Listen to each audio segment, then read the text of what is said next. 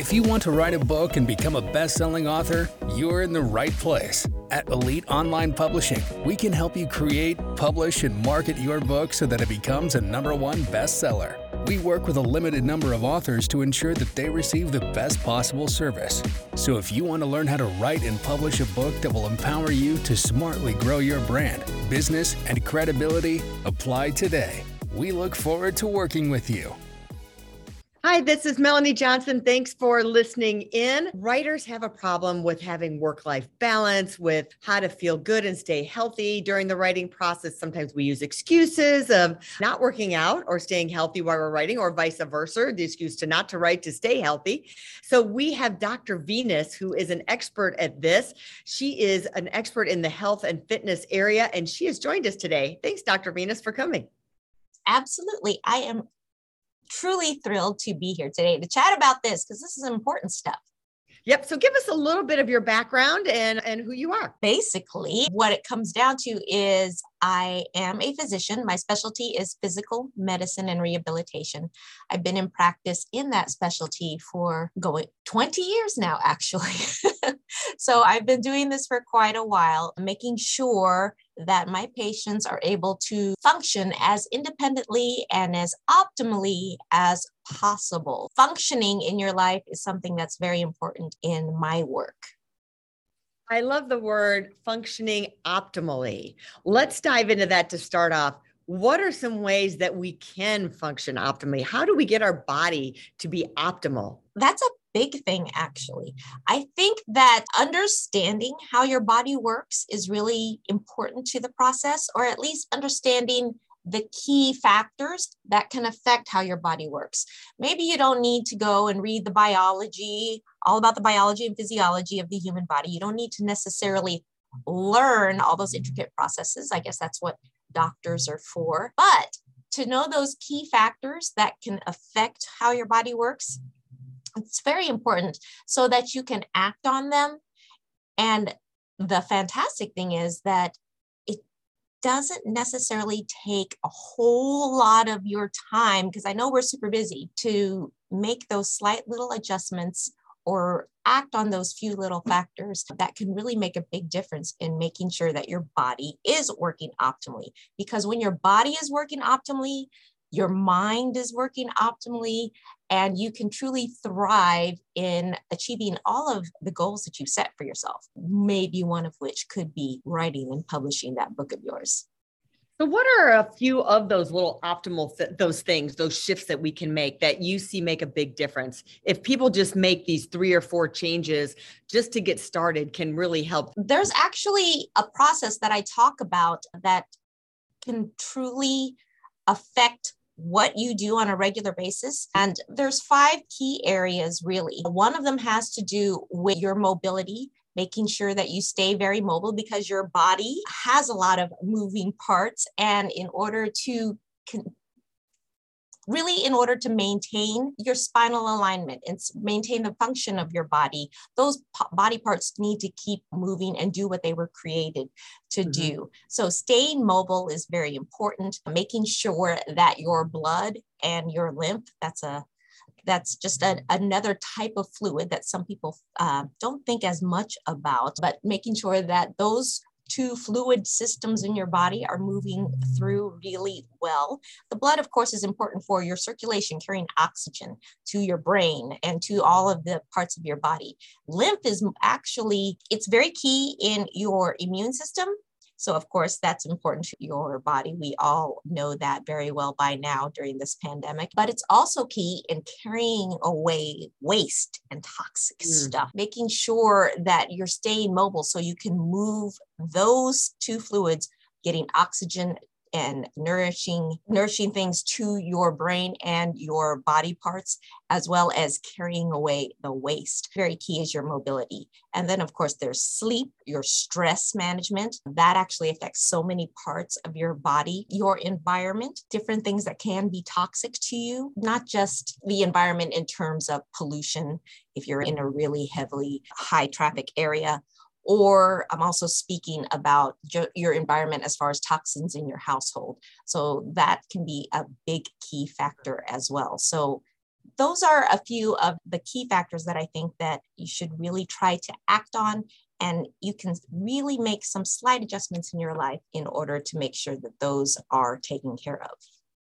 I love that. And the movement, especially for authors, get in that great mindset, move your body, get the blood flowing, get the oxygen flowing even before you start to sit down and write your book. Exactly. And then take breaks to keep that blood flowing and get oxygen moving will keep your brain functioning so you don't have writer's block with all of that. So tell us a lot of times people feel like they can't uh, they have to close themselves off for a week to write their book or whatever. How do you think we could create work life balance in general and when writing a book? Because it's like we were talking about the holiday time during holiday time, or even I know the before school gets out for moms, it's like the busiest time, even more than the holidays. How do you keep that balance when you have extra things going on, whether it be a book or extracurricular activities to try and keep that balance in your life? What I think is important to note is when you're talking about work life balance, it's not necessarily that you have to balance things out in terms of giving equal time, equal weight to every aspect of your life. It's certainly important to take that initial step back and truly prioritize because you're only going to be happy when you prioritize the things that are truly happy to you, that bring you happiness, and that are important to you. And once you prioritize, you know what's important to you, you know what truly brings you happiness. And that's where you start to weigh things out. And then that's the balance you achieve. And yeah, some things are going to be weighed a little bit more than the other, mm-hmm. but you can certainly try to find that balance point. So making sure that you take that initial step back to prioritize is super important so that you balance appropriately in order to really make yourself happy. Yeah, and we're not uh, not everybody's always great about that to learn how to do that. Another thing I think in health balance too is what should we be eating or drinking when we're having big project like writing a book? Is there anything we should be putting into our bodies or staying away from when we're going to be doing this? Oh, there are so many different things that you can do as far as nutrition. Again, that's one of the key factors. I had named four of them. The fifth one is certainly nutrition, as far as things that you should be putting in your body. And I like to keep this pretty simple. There are so many different diet plans out there and ways of living and eating. Most of them actually do work if your goal is just to lose weight because mm-hmm. they all work on some factor of human physiology, and a lot of them work simply by cutting calories. But if we're just talking about thriving in life and being generally healthy, the biggest key thing I think is just to eat real food because when you're eating real food, and what I'm talking about real food is food in its natural form. Like you can see that a peach is a peach, an apple is an apple. That's real food. You're not having to look at a box and read all the different ingredients and figure out what mm-hmm. exactly is this did it come out of the ground did it is it growing on a tree things of that so i'm just talking about do your best to stay away from the processed stuff all the junky things that people are often taking in and especially in the standard American diet. Those are things that are really important to note. So, when you're able to stay away from the processed foods, then you can stay away from things that are less inflammatory to your body because inflammation is what can really cause some issues in affecting how your brain works and affecting how your body is able to continue to function. So, those are the key things as far as just keeping things real in your nutrition. And another thing to note is maybe look into adaptogens. I don't want to get too hmm. technical about things, but adaptogens are they're usually an herb of some kind. So again, it's a natural thing that you can take in and you can eat it in your foods or you can take it as a supplement as well. Ashwagandha is a very common adaptogen, something in that category. And the reason why I'm talking about adaptogens is because it's like a magical category of herbs because it's able to act on your body in the way that your body needs. If you need a little bit of an upper it's able to do that for you. If you actually need something to help calm you down and bring your systems down, then it's also able to do that for you. So it's one of those magic things of whatever you need, whatever it senses your body needs, it brings you back into balance. so where do we get those? Is it in food? Is it a supplement? What is that? yeah, it's definitely something you can pick up in any as a supplement in any type of a health food store. There because they are natural herbs, you can go out and you can find in some of the very uh, Whole Foods type of grocery stores if you were really to look at that. There's a lot of different herbs in that category, but start looking up adaptogens. And ashwagandha is one of the very typical ones that that people will turn to. And I guess you just have to research your own body if your body it doesn't irritate your body or absolutely. I always say if you have any kind of medical conditions, especially if you're taking any medications, it's always a good idea to talk to a health professional just to make sure that there aren't any contraindications given your medical conditions. That, that's very good advice because I just did something with Viome and found out all the stuff that I was eating that I thought was really good for me was not. And I couldn't figure out why my stomach was still so upset. And I was eating all these healthy foods, and some of those healthy foods my stomach didn't like for me. So exactly. good to know your body. Let's talk about distractions. You're a writer. How do you face the getting rid of distractions? Oh, this is something that is, again, really important to do. It starts with the prioritizing, as I had mentioned before, knowing what you are setting aside as your priorities and really blocking out not only other people and distractions, but actually blocking out that time. Because when you block out that time that you want to sit down and actually write, then mm. you are able to tell people that may want to interrupt you because of personal things that come up throughout the day, especially since so many of us are working from home or started working from home. That phenomenon became very common and popular recently. Then you're able to actually talk to the people that may be in your life and explain this particular time I really need to dedicate, if at all possible, try not to interrupt me during this time. When you're able to, again, take that step back, prioritize, and then block that certain amount of time out for your writing, then you can talk to the people who are important to you as well. But because they are important to you and you are important to them, they can respect that time block that you've set aside for your writing. So that's one key thing. And then, of course, there are just some physical things that you can naturally do. Find what works for you in terms of really getting in the flow of your writing. And this is a little bit different for a lot of people. I personally actually, I think my brain is always working and I actually need a little bit of a background noise in order for me not to basically fall asleep when I'm writing. That's how I function best. A little, it's almost like a sound machine when you're falling asleep at night. For me, I just need a little bit of background noise. So I do. I have something in in my background that is always playing so that I stay very stimulated when I'm writing. Other people, they need complete silence. So, again, find that area of your home or of your office, whatever it may be, in order to really get you and your juices flowing, so to speak, creatively creatively it's knowing yourself right i have a son who he needs to have that other stimulation going on while he's learning it's like he has two sides to his brain i feel like so really knowing how you learn or if you have to have something fidgety or something going on while you're doing it all right, I want to dive into the sleep topic. Sleep is such, some people just, they're just sleep experts. As I'm getting older, I'm even finding a good night's rest is if, I, oh my gosh, I slept for six hours straight, I feel like a million bucks versus waking up every two hours or something like that. And then sometimes I wonder, people hit that snooze button. If they were to get up, right then versus fall back asleep for another two hours, does it really make a difference in their day?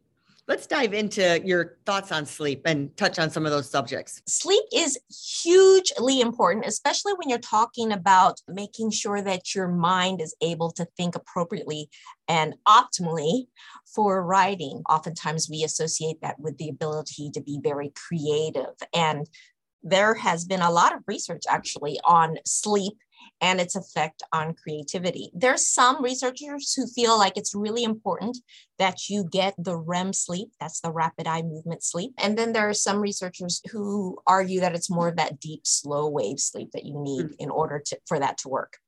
And I feel, and there are other researchers as well that feel that it's actually a, a, a key to have both parts of your sleep. So, of course, you need to have that good amount of sleep, falling asleep at a reasonable hour, and then getting up maybe optimally, I always say around seven and a half hours of sleep. And that's because your your deep slow wave sleep that, that's the type of sleep that you get predominantly earlier on in your sleep and that is something that really helps you get your memories firmly implanted in your brain. Your body is able to, your mind actually is able to really take those things that you learn throughout the day and really get them entrenched as strong physical memories in your brain. When you move into your rapid eye movement sleep, your REM sleep, there, those tend to actually happen more frequently closer to the morning. And that's when you start to make associations between things that maybe are not necessarily linked, but your brain starts to link those things. So you can actually start to get those creative thinking skills optimized during your REM sleep because you start to draw in those connections. And it's easier to of course make those connections once those brain your brain has been doing that at night. So it's very key to have both parts of your sleep. You do need to get to sleep early so you have some nice good deep slow wave sleep and then you'll have more of the REM sleep as you get later into your sleep cycles, meaning closer to the morning. I notice a lot of times myself and other people that I've talked to, it's like in that morning, sometimes they have their deepest sleep. Like they may mm-hmm. wake up, but then they, when they fall back to sleep for that extra hour or two, it's, oh man, I was really had like my best sleep before I woke up. So that goes in key with what you're saying mm-hmm. about that. And then I want to touch on, which I love. I was, it's getting, it's making my goals of things that I want and writing them down. And one of the things I decided to tap into for myself was to have more laughter, to laugh more. It seems like we've had so much serious things. Life can be so serious. Why is it important to laugh?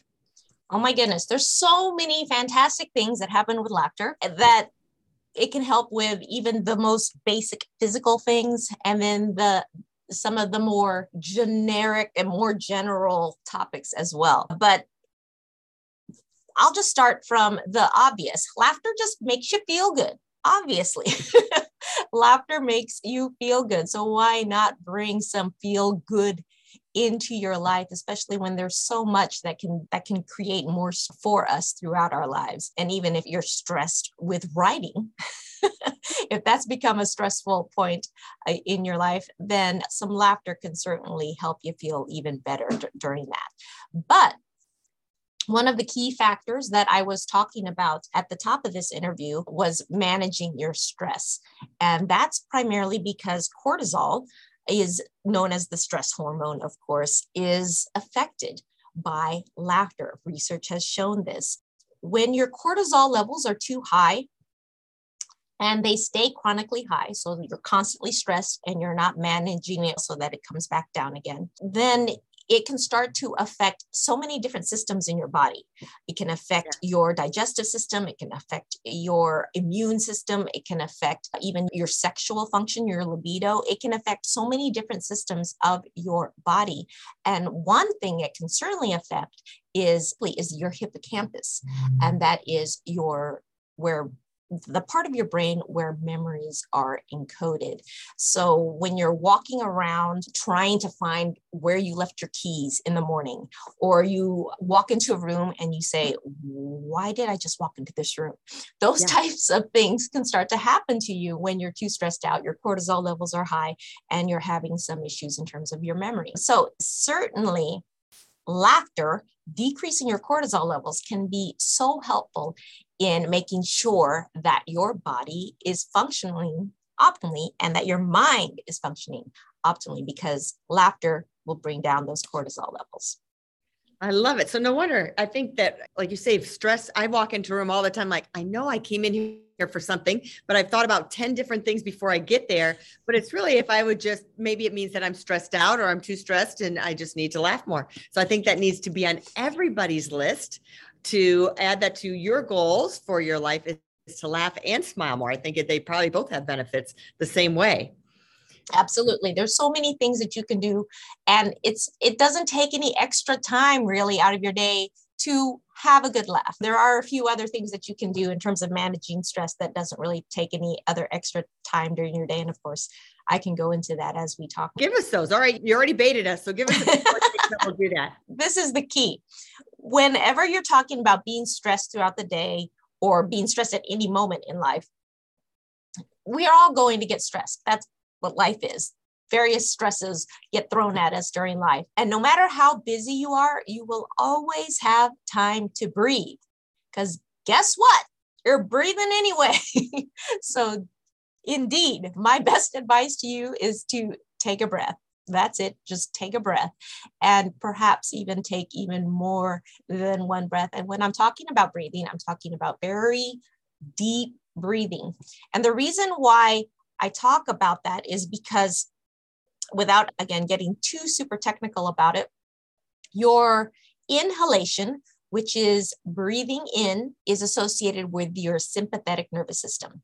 Breathing out or your exhalation is associated with your parasympathetic nervous system.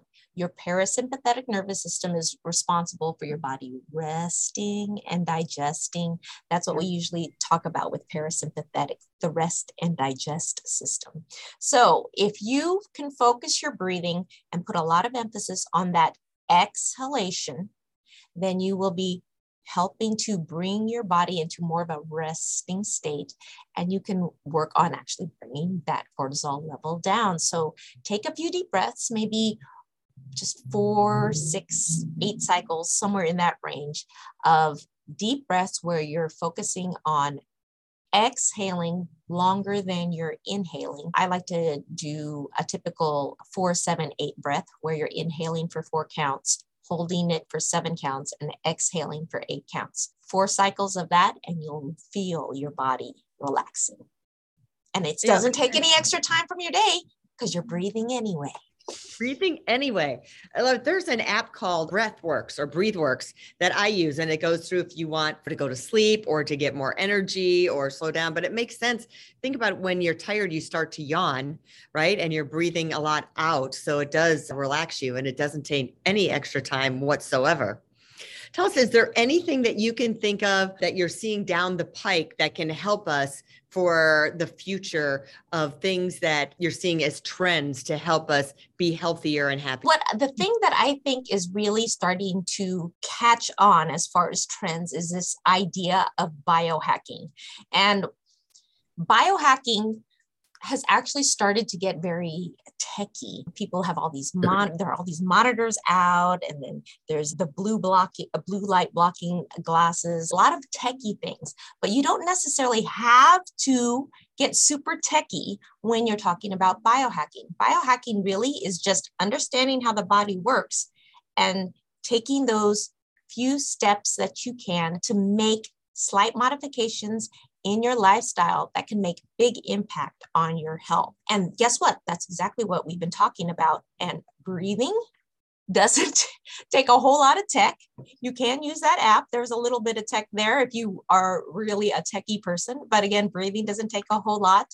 Eating real food doesn't take a whole lot of techiness. So you can be a really cool biohacker and catch on to this biohacking phenomenon and make real impact on your life without having to get too techy with it. I love the biohacking. I've been hearing about biohacking, and I think if people zone into that more and more, you'll live optimally, like we've been talking about here. And to live optimally and be your best self will help you to be more productive, have more energy, and be able to get that book that you've been thinking about writing for the last three years done. So that's what we're doing. Now, Dr. Venus, I know you have something special for us in the VIP area. So tell us about that. I have something that I think is going to be highly valuable to everyone. If you are working on a book, if you have a business that you're trying to continue to build and grow using your book, then you definitely want to also think about using the power of partners, collaborating with other people to help get your book out there for a book launch, perhaps, or perhaps you're trying to get a program set up after your book and get that launched. Using partners to help you really thrive in your business is something that I think is key because you're tapping into other people's audiences. And that way you can reach people exponentially. So I created a workshop, Partner Power Workshop, and I take people through exactly how to identify partners, how to find high level partners, how to reach out to the media, even because they can be your partner in reaching people. I created this workshop and I run people through it. It's a four hour workshop, and I am giving out the recordings of this workshop to each and every person who gets that VIP pass. That sounds hugely vi- valuable. Thank you so much for giving that. So, you're going to get that free pass for that workshop and watch the recording. Make sure you jump into that VIP area if you haven't done it already. And if you have, go check it out. Thank you, Dr. Venus. You've made us all healthier, happier, lowered our cortisol levels, and we are going to be less stressed and walk through and biohack our lives. So, appreciate your time. Thank you for being so generous. Absolutely. Thank you. If you want to write a book and become a best selling author, you're in the right place. At Elite Online Publishing, we can help you create, publish, and market your book so that it becomes a number one bestseller. We work with a limited number of authors to ensure that they receive the best possible service.